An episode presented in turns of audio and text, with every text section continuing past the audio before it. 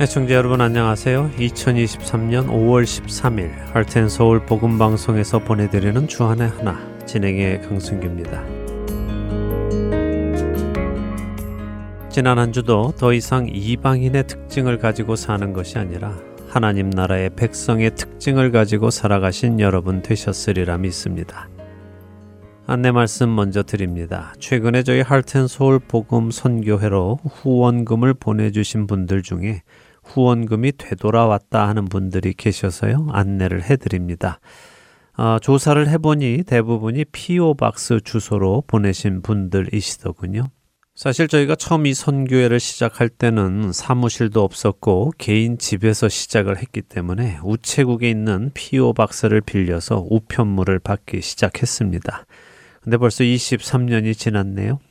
이제는 사무실도 있으니 이곳 사무실로 보내주시면 좋을 것 같습니다. 아, 피오 박스는 여전히 사용하고 있지만요. 종종 우편 사고가 있는 것 같습니다. 차츰 피오 박스로 오는 우편물은 줄여 나가도록 하겠습니다. 보내주실 주소는요. 하트앤 서울 12802 North 28th Drive, Phoenix, 애리조나 85029입니다. 자세한 문의는 사무실 전화번호 602-866-8999로 해 주시기 바랍니다. 우리 기독교는 구원의 종교입니다. 사실 저는 이 기독교라는 단어나 종교라는 단어를 별로 좋아하지는 않습니다. 왠지 기독교 혹은 종교 이렇게 말하면요. 사람이 만들어낸 신앙인 것처럼 들려서 그러는데요.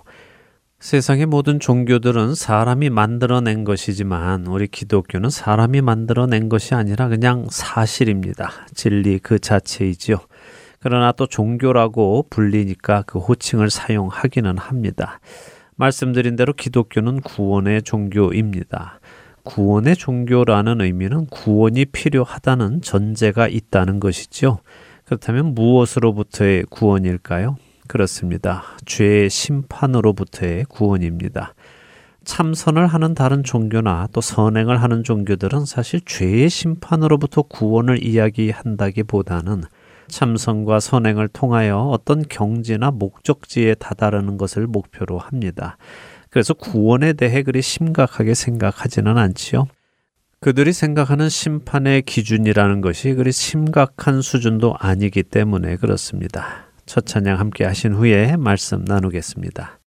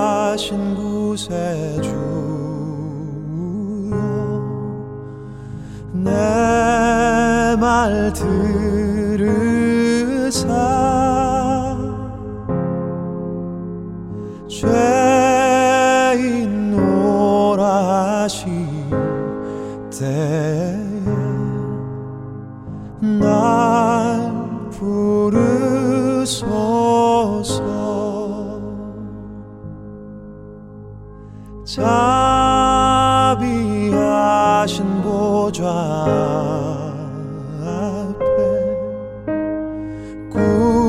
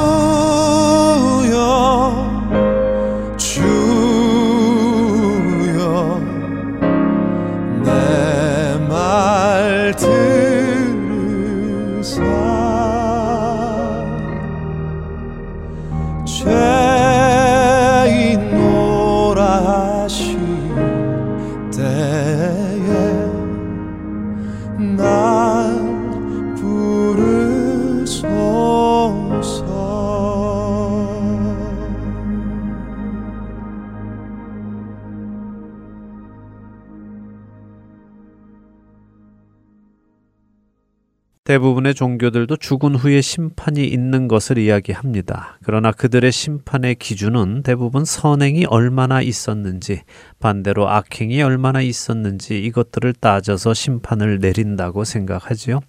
그러나 하나님 나라의 심판은 그렇지 않습니다. 하나님 나라의 법은 여러 가지가 있는 것 같아 보여도 사실은 하나라고 말씀하십니다.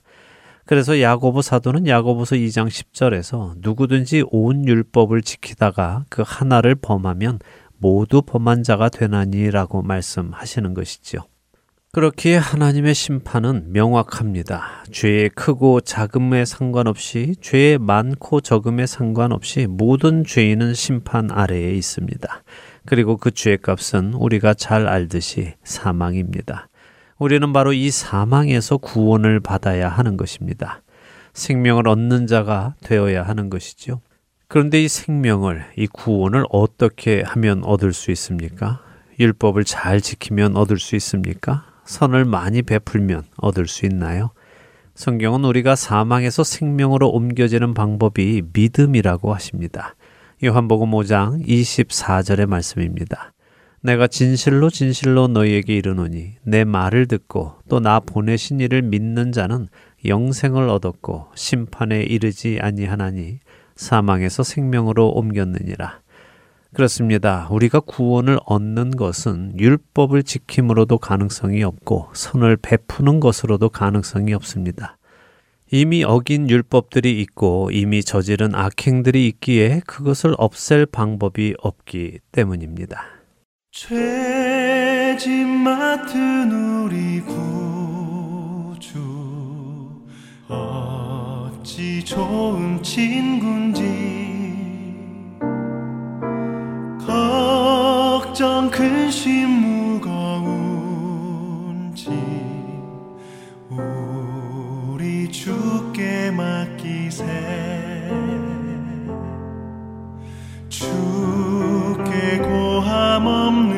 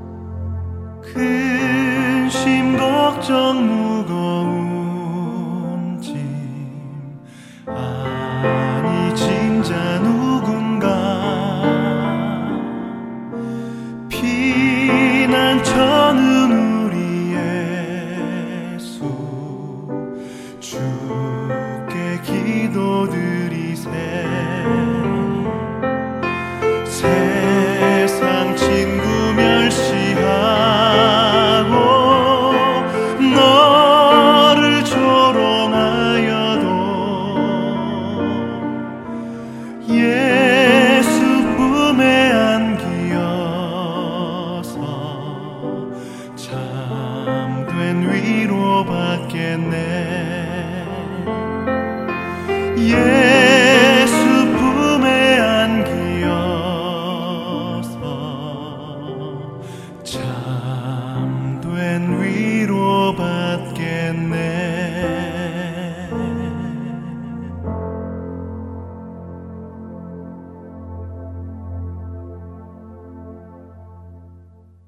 우리의 구원은 믿음으로 얻어집니다. 하나님과 하나님이 보내신 예수 그리스도를 믿음으로 사망에서 생명으로 옮겨지는 것이라고 예수님께서 말씀하셨습니다. 그런데 그 믿음이란 무엇일까요? 여러분은 그 믿음이 무엇이라고 생각하십니까? 하나님이 계시다는 것을 믿는 것입니까? 예수님이 하나님의 아들이시라는 것을 믿는 것인지요? 맞는 말이기도 하지만 무언가 부족합니다. 하나님께서는 애굽에 종살이하던 이스라엘 민족을 구원해 내십니다. 그것은 죄와 사망에 종살이하는 모든 죄인을 구원하실 것의 샘플이었습니다. 6월절 어린 양의 피로 이스라엘 민족이 생명을 얻었듯이 하나님의 어린 양이신 예수 그리스도의 피로 우리 죄인들이 생명을 얻을 것을 보여주신 사건입니다. 그런데 그 하나님께서 애굽에서 구원해 내신 이스라엘 민족을 이끌고 약속의 땅 가나안에 가시기 전에 광야를 지나게 하십니다. 사실 그들은 광야를 빠른 시간 내에 지날 수도 있었습니다. 믿음만 있었다면 말입니다. 그러나 그들에게는 믿음이 없었습니다. 하나님께서 약속의 땅을 자신들에게 주시겠다고는 했지만 그 땅에 사는 사람들을 보고 나자 그 땅이 자신들의 것이 될 가능성이 없다고 생각했지요. 하나님의 말씀을 믿지 못한 것입니다. 그들은 하나님이 계신 것은 알았습니다.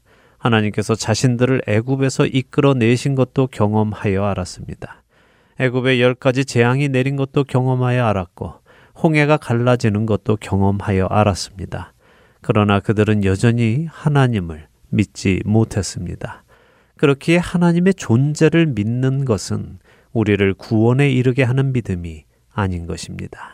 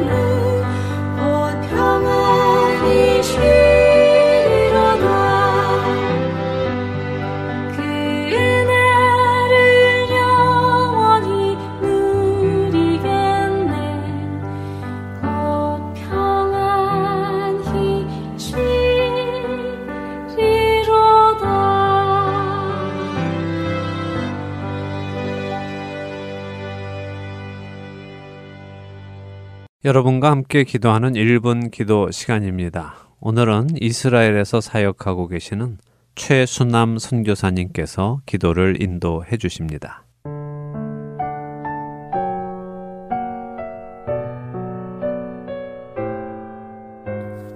하렌 서울 1분 기도 시간입니다. 저는 이스라엘에서 사역하고 있는 선교사 최순남입니다. 오늘 저희는 형식적인 신앙생활이 아닌 주님과 동행함을 통한 참된 진리의 신앙생활을 위해 기도하는 시간을 갖겠습니다. 이스라엘에서는 저희가 종료주일로 예배를 드리는 그 주간에 유대인들의 3대 절기 중 하나인 6월절이 시작됩니다.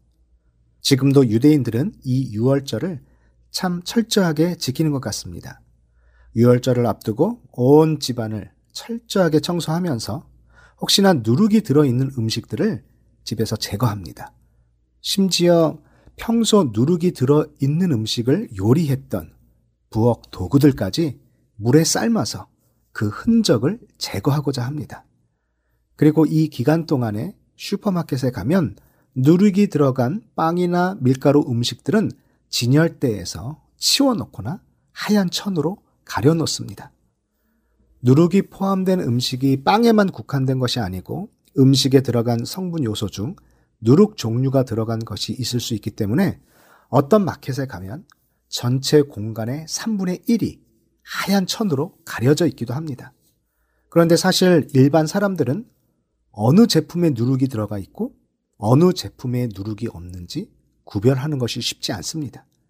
그래서 랍비청에서는 매년 새롭게 등장하는 제품들에 대해 누룩 포함 여부의 판결을 그때그때 내리고 이 판정에 따라 6월절 기간에 판매 및 식용 여부를 결정합니다.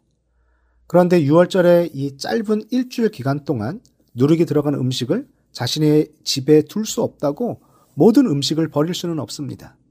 그래서 주위에 있는 아랍인이나 유대인이 아닌 이방인들에게 이 누룩이 들어간 음식을 파는 것처럼 계약서를 작성합니다. 하지만 나중에 6월절이 지나면 다시 다 찾아와야 하기에 모든 금액을 지불하지 않고 10% 정도의 계약금만 지불하고 계약서에 사인을 합니다. 그리고 6월절이 지나면 그 계약금을 돌려주고 다시 그 맡겼던 음식들을 찾아옵니다. 매년 6월절마다 이런 일이 반복되고 있습니다. 어떤 면에서 보면 하나님의 말씀을 철저하게 지키고자 하는 노력의 모습으로 보일 수도 있지만 제 눈에는 너무나도 형식적이고 율법의 메인 행위로 보여졌습니다. 하지만 이러한 모습을 보면서 우리 안에 있는 우리의 신앙의 모습은 어떠한지 뒤돌아보는 시간이 되었으면 좋겠습니다. 혹시 저희의 신앙생활 가운데 이렇게 하나님 앞에 형식적인 신앙생활을 하고 있는 것은 아닌지, 하나님께서 우리에게 주신 말씀의 의미를 깨닫지 못하고 남에게 보이고자 하는 신앙생활을 하고 있는 것은 아닌지 뒤돌아보는 시간이 되었으면 좋겠습니다. 그래서 오늘 저희는 형식적인 신앙생활이 아닌 주님과 동행을 통한 참된 진리의 신앙생활이 될 수 있도록 결심했으면 좋겠습니다. 그리고 우리의 결심이 약할 수밖에 없으니 하나님의 도우심을 구하는 시간이 되었으면 합니다. 함께 기도하겠습니다.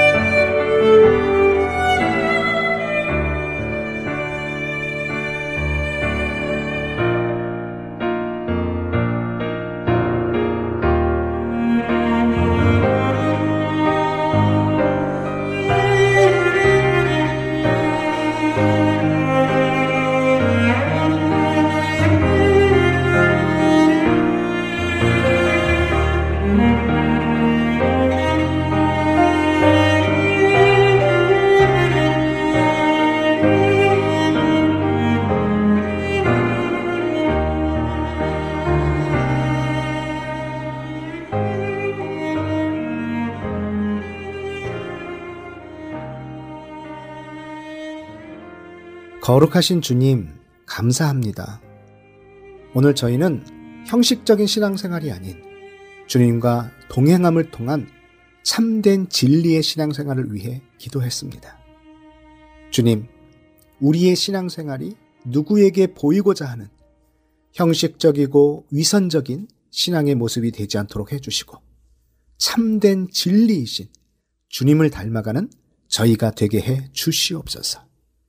그리고 주님과 동행함으로 사는 삶이 우리에게 짐이 되는 것이 아니라 기쁨이 되는 삶인 것을 깨닫게 해 주시옵소서.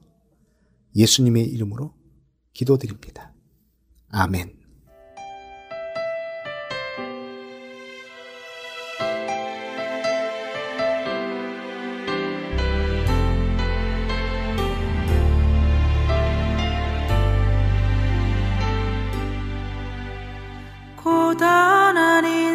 인생길 힘겨운 오늘도 예수 내 마음 아시네. 지나간 아픔도 마주할 세상도 예수 내 마음 아시네. 고단한 인생길 고단한 인생길 힘겨운 오늘도 예수 내 마음 아시네. 지나간 아픔도 마주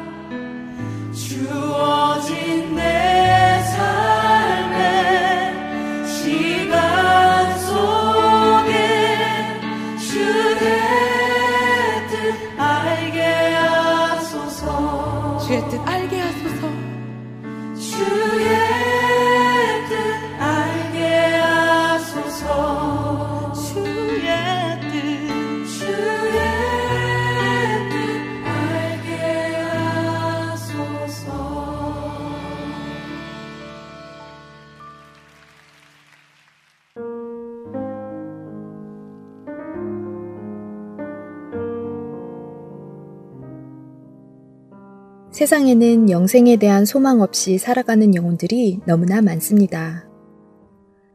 하트앤 서울 복음 방송은 절망 가운데 살아가고 있는 이들에게 진정한 소망이신 예수님을 전하는 메신저입니다. 열방에 흩어져 길을 잃고 소망 없이 살아가고 있는 영혼들에게 예수 그리스도의 생명을 전합니다. 이 귀한 사역에 방송 원고로, 목소리로, 번역, 기도와 후원 등 여러 모양의 동역으로 참여하기 원하는 분들은 전화번호 602-866-8999로 연락 주시기 바랍니다.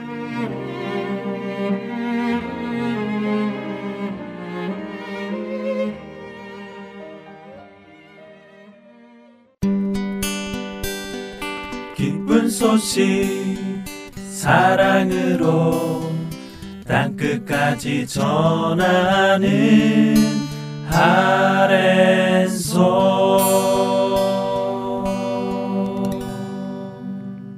사도들의 행적이 기록된 사도행전을 공부하는 시간입니다. 내 증인이 되리라로 이어드립니다.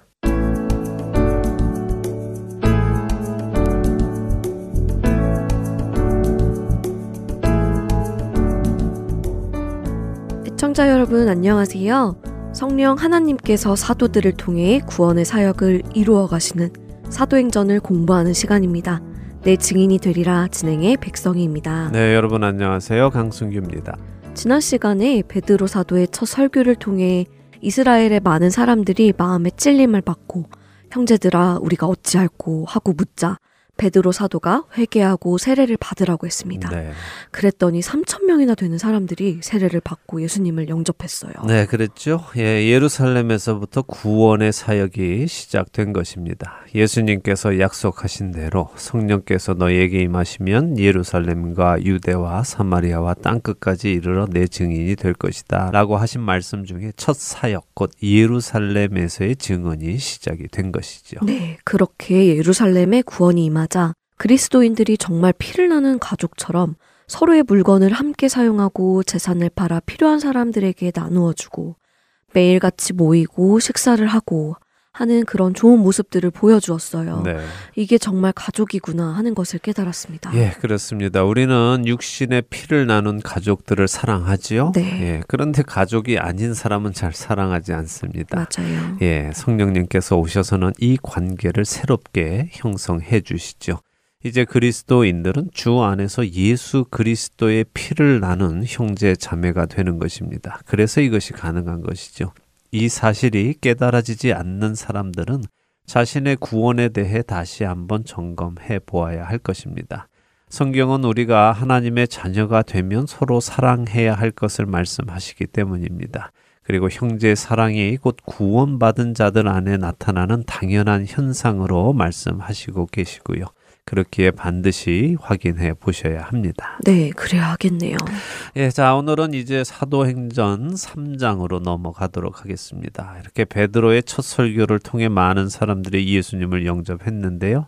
이후에는 어떤 일이 일어날까요? 사도행전 3장 1절에서 10절까지 읽고 오늘 이야기 나눠볼까요? 네, 사도행전 3장으로 넘어갑니다. 1절부터 읽습니다. 제9시 기도 시간에 베드로와 요한이 성전에 올라갈세. 나면서 못 걷게 된 이를 사람들이 메고 오니 이는 성전에 들어가는 사람들에게 구걸하기 위하여 날마다 미문이라는 성전 문에 두는 자라. 그가 베드로와 요한이 성전에 들어가려 함을 보고 구걸하거늘. 베드로가 요한과 더불어 주목하여 이르되 우리를 보라 하니 그가 그들에게서 무엇을 얻을까 하여 바라보거늘. 베드로가 이르되 은과 금은 내게 없거니와 내게 있는 이것을 내게 주노니 나사렛 예수 그리스도의 이름으로 일어나 걸으라 하고 오른손을 잡아 일으키니 발과 발목이 곧 힘을 얻고 뛰어 서서 걸으며 그들과 함께 성전으로 들어가면서 걷기도 하고 뛰기도 하며 하나님을 찬송하니 모든 백성이 그 걷는 것과 하나님을 찬송함을 보고 그가 본래 성전 미문에 앉아 구걸하던 사람인 줄 알고 그에게 일어난 일로 인하여 심히 놀랍게 여기며 놀라니라. 자, 놀라운 사건이 있지요? 네, 유명한 사건이죠. 저는 이 장면 읽을 때마다 정말 감격스럽더라고요. 네. 베드로 사도가 은과 금은 내게 없거니와 내게 있는 것을 주겠다며 예수님의 이름으로 일으켜 세우는 것이 정말 네, 감동입니다. 아주 뭉클한 장면이지요. 예, 앞장 2장 끝을 우리가 다시 생각해 보면요. 사도들이 기사와 표적을 보이니 사람들이 놀랐고 하나님께서 날마다 믿는 자를 더하셨다라고 하셨습니다. 자, 사도들이 어떤 기사와 표적을 보였는가? 바로 이런 기사와 표적을 보인다는 것입니다. 자, 우리가 한 절 한 절 보지요. 제 9시 기도 시간, 그러니까 우리 시간으로는 오후 3시에 베드로와 요한이 성전에 기도하러 올라가는 것입니다. 이 9시 기도는요, 유대인들이 하루 중에 마지막으로 하는 기도입니다. 자, 그런데 사람들이 나면서 못 걷게 된 사람을 메고 성전 앞에다 둡니다. 왜 그랬다고 하십니까? 이 사람이 구걸하여 먹고 살게 하기 위해 날마다 여기 놓아주었다고 하시네요. 네, 그날의 마지막 기도 시간이니까 네. 이 거린에게는 구걸을 할 수 있는 또 마지막 기회이겠지요. 네. 자, 이 사람이 미문에서 구걸을 합니다. 미문이란 아름다운 문을 의미하는데요. 당시 이 미문은 은과 금 그리고 황동으로 치장이 된 이중문입니다. 이방인의 뜰과 유대인들이 들어가는 성전을 구분하는 문이었죠. 자, 이 이방인의 뜰을 지나는 미문을 넘어서 들어가면 여인의 뜰이 나오는데요. 그러니까 당시의 성전, 곧 하나님께서 계시는 성전의 이방인들은 여기 이 미문 앞에까지만 올 수 있었고요. 미문을 넘어서는 갈 수는 없었습니다. 미문을 넘어갈 수 있는 사람은 유대인이었죠. 미문을 넘어서 들어가면 바로 여인의 뜰이 나옵니다. 유대의 여인들은 또 거기까지만 갈 수 있었고요. 유대 남성은 그 여인의 뜰을 넘어 더 들어갈 수 있었고 그랬습니다. 자, 오늘날 우리가 하나님 앞에 언제 어디서나 나갈 수 있다는 것이 얼마나 큰 은혜인지 다시 한번 생각해 보기를 바랍니다. 네, 그렇네요.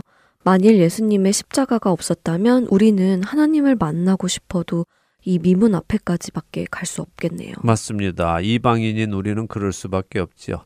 자, 그런데 이 거린이 구걸하고 있는 모습을 베드로와 요한이 보았습니다. 여기서 잠시 생각해 보지요. 이 거린은 뒷장에 가면 그 사람의 나이가 나오는데요. 마흔 살이라고 합니다. 네. 자, 날 때부터 걷지 못하게 되었으니 이곳에서 구걸을 한 지도 꽤 오래 되었겠죠. 네.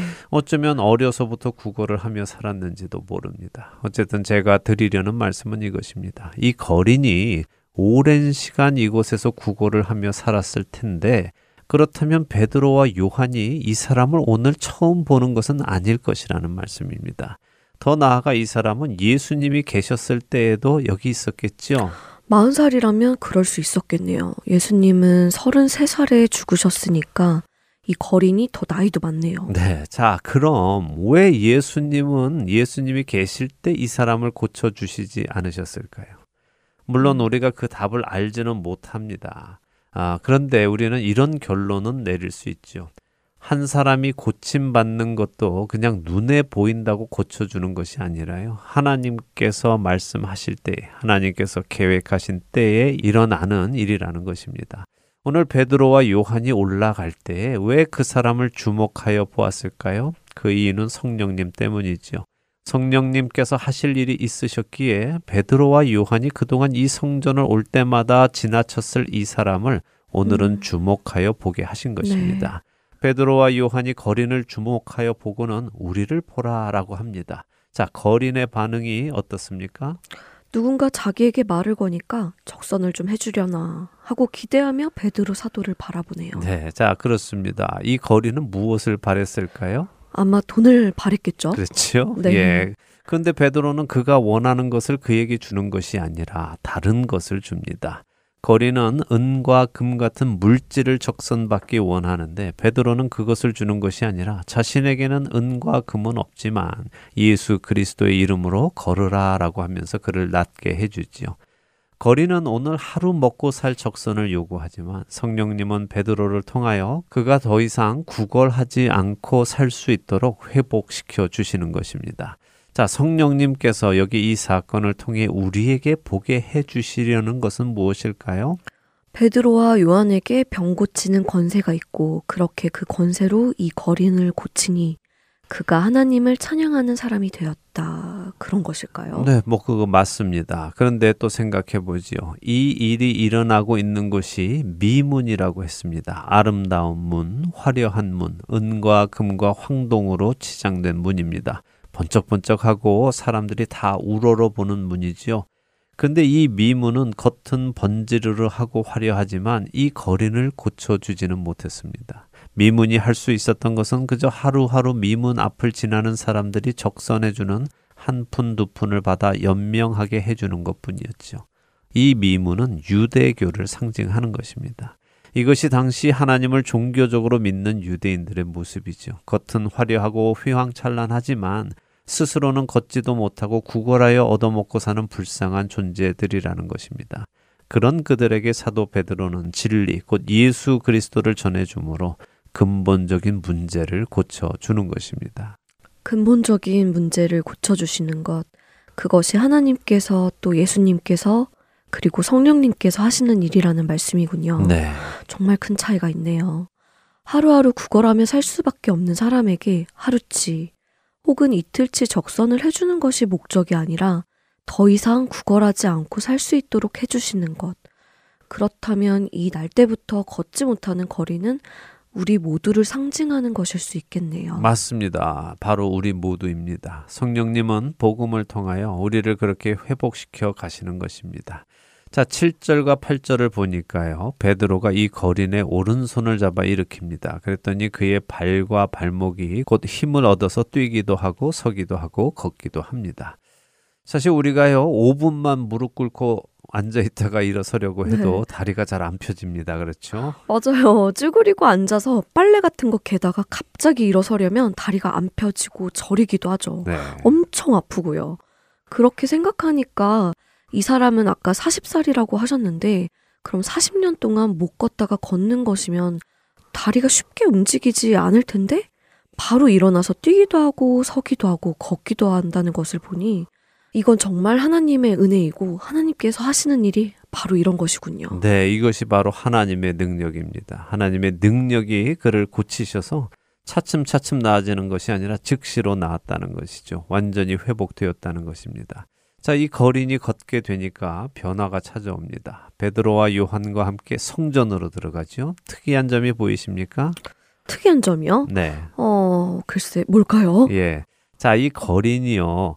베드로나 요한에게 감사하지 않았다는 것입니다. 음. 분명 베드로와 요한이 그 사람에게 왔고 베드로가 내게 있는 것으로 너에게 주겠다 하면서 나사렛 예수 그리스도의 이름으로 걸어라라고 했습니다. 네. 그렇다면 일반적으로는 자신을 걷게 해준 베드로에게 아유 감사합니다라는 인사라도 했어야 하는데 이 사람은 누구에게 감사합니까? 하나님께요. 네. 자 그렇다면 이것은 무엇을 말하는 것일까요? 음. 베드로도 또 이 거린도 모두 이 일을 하신 분 곧 하나님께 집중하고 있다는 것입니다.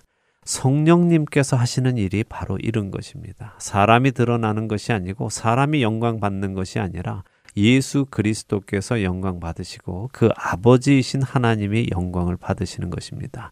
복음을 전하는 자이든 복음을 받아들이는 자이든 모두 예수님께 집중하고 하나님께 집중해야 합니다. 자, 이들의 이런 모습을 모든 백성이 보았다고 9절과 10절에 말씀하시죠? 네, 사람들이 심히 놀랍게 여기며 놀랐다고 하시네요. 네. 놀란 것을 두 번이나 강조하셔요. 네. 이것은 놀라고 기이하게 여겼다 이런 말씀입니다. 자, 이제 이 미문은 그동안은 치장한 것이 아름다워서 미문이라고 불려왔습니다. 그런데 이제 적어도 이 거린에게는 이 미문이 치장이 아름다워서 미문이 아니라 이곳에서 자신이 은혜를 받았고 자신이 회복되었고 자신의 문제가 해결되었기에 아름다운 일이 일어났기에 미문이 될 것입니다. 자, 또 읽어보고 이야기 나누죠. 11절에서 19절 읽고 이야기 계속 이어가겠습니다. 네, 11절부터입니다. 나은 사람이 베드로와 요한을 붙잡으니 모든 백성이 크게 놀라며 달려 나아가 솔로몬의 행각이라 불리우는 행각에 모이거늘 베드로가 이것을 보고 백성에게 말하되 이스라엘 사람들아 이 일을 왜 놀랍게 여기느냐? 우리 개인의 권능과 경건으로 이 사람을 걷게 한 것처럼 왜 우리를 주목하느냐? 아브라함과 이삭과 야곱의 하나님 곧 우리 조상의 하나님이 그의 종 예수를 영화롭게 하셨느니라. 너희가 그를 넘겨주고 빌라도가 놓아주기로 결의한 것을 너희가 그 앞에서 거부하였으니 너희가 거룩하고 의로운 일을 거부하고 도리어 살인한 사람을 놓아 주기를 구하여 생명의 주를 죽였도다. 그러나 하나님이 죽은 자 가운데서 그를 살리셨으니 우리가 이 일의 증인이라. 그 이름을 믿음으로 그 이름이 너희가 보고 아는 이 사람을 성하게 하였나니 예수로 말미암아 난 믿음이 너희 모든 사람 앞에서 이같이 완전히 낫게 하였느니라. 형제들아 너희가 알지 못하여서 그리하였으며 너희 관리들도 그리한 줄 아노라. 그러나 하나님이 모든 선지자의 입을 통하여 자기의 그리스도께서 고난 받으실 일을 미리 알게 하신 것을 이와 같이 이루셨느니라. 그러므로 너희가 회개하고 돌이켜 너희 죄 없이함을 받으라. 이같이 하면 새롭게 되는 날이 주 앞으로부터 이를 곳이오. 베드로에게 또 설교의 기회가 찾아오네요. 네, 자, 이 걷게 된 거린이 하나님을 찬송하면서 베드로와 요한을 붙잡았습니다. 자신을 낫게 해준 이 사람들과 함께 하겠다는 것입니다. 그랬더니 모든 백성이 이 놀라운 광경을 보고 모여들기 시작하지요. 그래서 솔로몬 행각이라는 곳으로 갑니다. 자, 그런데 제가 여기 방금 경고해 드렸던 이야기와는 반대되는 행동을 하는 사람들이 나타나지요. 네, 정말 그렇네요. 예수님께 집중하는 것이 아니라 이 일을 한 베드로와 요한을 주목하는 사람들이 있었군요. 네, 이런 반응이 어떤 사람들은 믿음을 흔듭니다. 은근히 기분 좋아서 이런 주목을 즐기는 사람들도 있지요. 그러나 베드로는 단칼에 그런 의도를 막아버립니다. 베드로는 그들을 책망합니다. 이 사람들아, 왜 이 일이 마치 나와 요한의 개인적인 권능과 경건으로 일어난 일처럼 생각하느냐? 그러지 말라라고 하는 것입니다. 13절부터 베드로는 다시 한번 지난 오순절 때와 마찬가지로 예수님이 누구신지를 설명하지요. 빌라도는 예수님이 죄 없으심을 알고 풀어주려 했지만 너희는 예수님이 풀려나기를 거부했고 오히려 살인한 바라바를 놓아달라고 했다는 것이죠. 의인을 거부하고 살인자를 너희 안에 받아들인 너희는 생명의 주를 죽였다라고 하십니다. 그러나 예수님은 그렇게 죽으신 것으로 끝나지 않으셨죠. 맞습니다. 하나님께서 예수님을 다시 살리셨고 예수님이 다시 살아나신 것을 우리 제자들이 보았다. 이 사람을 걷게 한 것은 우리가 아니라 우리가 전하는 바로 그 예수 그리스도의 이름에서 나오는 능력이다라고 설교를 합니다. 그리고는 17절에 베드로는 그들이 큰 죄를 짓기는 했지만 알지 못해서 모르고 그랬으니까 너희에게는 회개의 기회가 있다. 그러니까 회개해라. 너희가 잘 몰라서 그리스도를 죽이는 일을 저질렀지만 그래도 회개해라. 그래서 메시아를 죽인 일에 대해 죄 없음을 받으라라고 합니다. 오순절에 한 설교와 내용이 같네요. 메시아를 죽인 유대인들에게 내려지는 심판으로부터 구원을 받으라는 말씀이네요. 네, 이렇게 회개하면 새롭게 되는 날이 임한다. 원래대로 회복된다는 의미입니다. 생명을 얻는 날이 임한다는 것이죠. 자, 또 20절에서 26절 읽어보겠습니다. 네, 20절입니다. 또 주께서 너희를 위하여 예정하신 그리스도 곧 예수를 보내시리니 하나님이 영원 전부터 거룩한 선지자들의 입을 통하여 말씀하신 바 만물을 회복하실 때까지는 하늘이 마땅히 그를 받아두리라. 모세가 말하되 주 하나님이 너희를 위하여 너희 형제 가운데서 나 같은 선지자 하나를 세울 것이니 너희가 무엇이든지 그의 모든 말을 들을 것이라. 누구든지 그 선지자의 말을 듣지 아니하는 자는 백성 중에서 멸망받으리라 하였고. 또한 사무엘 때부터 이어 말한 모든 선지자도 이때를 가리켜 말하였느니라. 너희는 선지자들의 자손이요. 또 하나님이 너희 조상과 더불어 세우신 언약의 자손이라. 아브라함에게 이르시기를 땅 위의 모든 족속이 너의 씨로 말미암아 복을 받으리라 하셨으니. 하나님이 그 종을 세워 복 주시려고 너희에게 먼저 보내사 너희로 하여금 돌이켜 각각 그 악함을 버리게 하셨느니라. 네. 자, 베드로는 모인 사람들에게 예수 그리스도께서 다시 오실 것을 말씀합니다. 예수님이 다시 오시는 그날에는 만물이 회복될 것이다 라고 하지요. 그러나 다시 오실 그때까지는 하늘이 마땅히 그를 받아둔다. 하늘에 계실 것이다 라는 말씀입니다. 이 예수님이 바로 모세가 예언했던 나 같은 선지자이며 사무엘 때부터 이어온 모든 선지자들이 증거하신 분이다. 이분을 믿어야 생명을 얻고 이분의 말씀에 순종해야 생명을 얻는다. 그렇지 않은 모든 자들은 모두 멸망에 이른다. 하나님께서 우리 조상 아브라함에게 약속하셨던 그분 곧 땅 위의 모든 족속이 너의 씨로 말미암아 복을 받을 것이라고 했던 그 씨가 바로 이 예수 그리스도시다. 하나님께서 우리를 죽이시려고 하시는 것이 아니라 우리를 살리기 위해서 그 그리스도를 보내셨으니 너희는 돌이키고 악함을 버려라 라고 그들에게 경고합니다. 자, 우리는 여기서 이 걷지 못하는 사람을 고치는 기적을 보여준 이유를 정리할 수 있습니다. 먼저는 예수 그리스도를 향한 믿음이 있도록 하기 위함이시고, 둘째는 자신들의 죄를 깨닫고 회개하게 하는 것이며, 마지막으로는 회개를 통한 하나님과의 관계 회복에 있죠. 이것이 기적의 목적입니다. 이것 외에 다른 목적이 있으면 우리는 주의해서 보아야 합니다. 음, 사람에게 영광이 가거나 기적을 통해 누군가 사리사욕을 채우거나 그렇게 해서는 안 되는 것이죠. 그렇죠. 결코 사이비 교주들처럼 자신들의 사리 사욕을 채우거나 자신들이 영광을 받는 일이 있어서는 안 되는 것입니다. 네. 우리 시대에도 기적이 있다고들 하지요. 기적은 있습니다. 근데 그 기적이 하나님께로부터 오는 것인지 아닌지 분별해야 되겠지요. 그럼요. 분별해야죠. 안 그러면 진짜 큰일이죠. 네. 오히려 어둠으로 들어갈 수 있으니까요. 기적이 있다면 그 기적이 우리로 예수님을 향한 믿음을 주는가? 그리고 우리로 회개하게 하는가? 그 후에 하나님과의 관계가 회복되는가? 이것들을 기준으로 점검해야 하겠습니다. 그러면 잘못되는 일은 없겠네요. 네. 꼭 분별하는 우리가 되기를 바랍니다. 자, 오늘 이렇게 해서 사도행전 3장을 마칩니다. 이런 기적이 일어났는데 이런 기적을 또 못마땅하게 생각하는 사람들이 있습니다. 그들의 이야기가 사장에 나오는데요. 다음 시간에 그 이야기를 보도록 하죠. 네, 누구일지 대충 짐작은 됩니다. 다음 시간에 자세히 보도록 하죠. 오늘 내 증인이 되리라는 여기에서 마치고 저희는 다음 주에 다시 찾아뵙겠습니다. 안녕히 계세요. 안녕히 계십시오.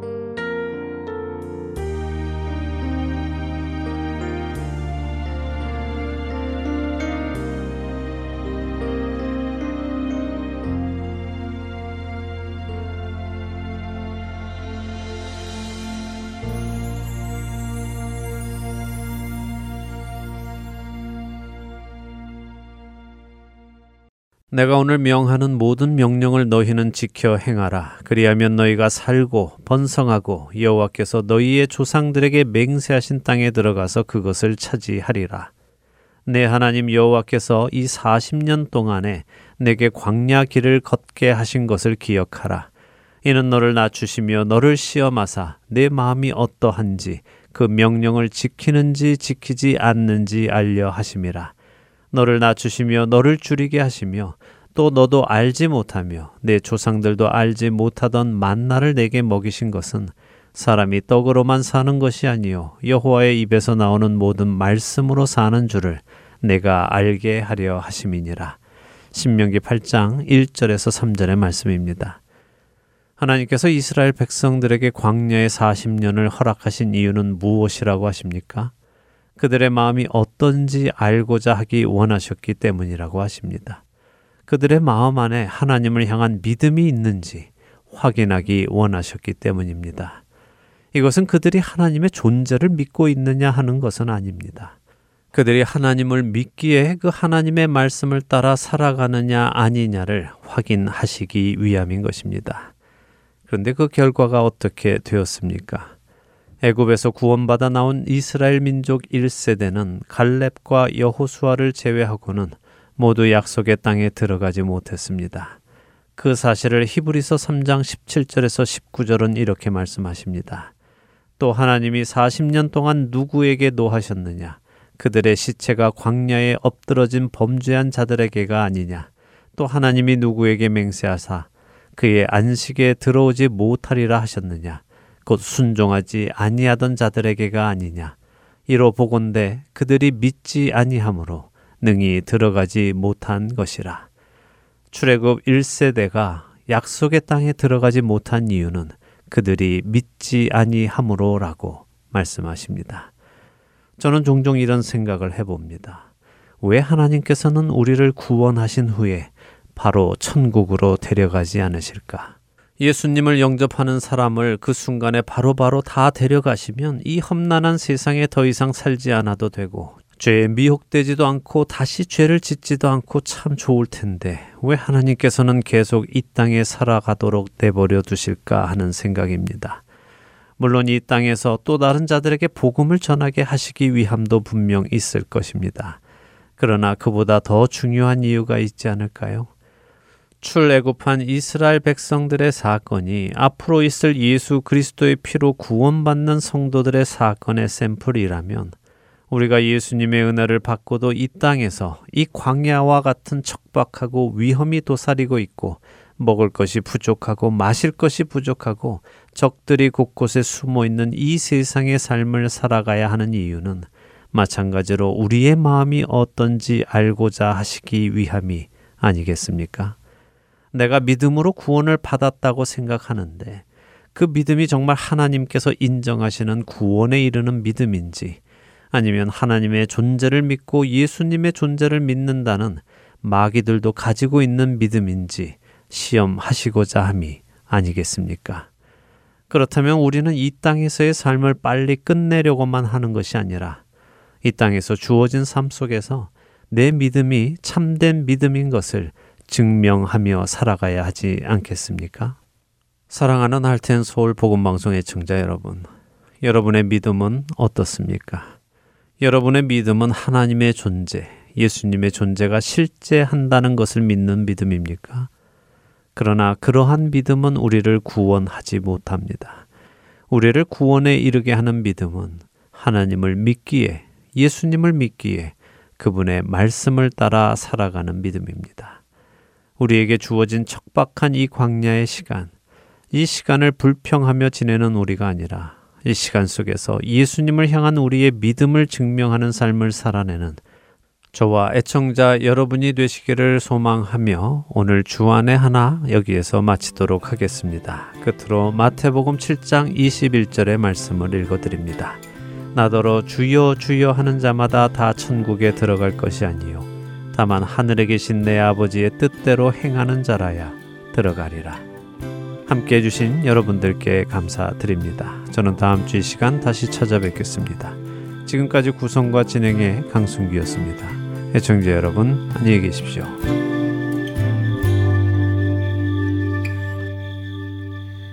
주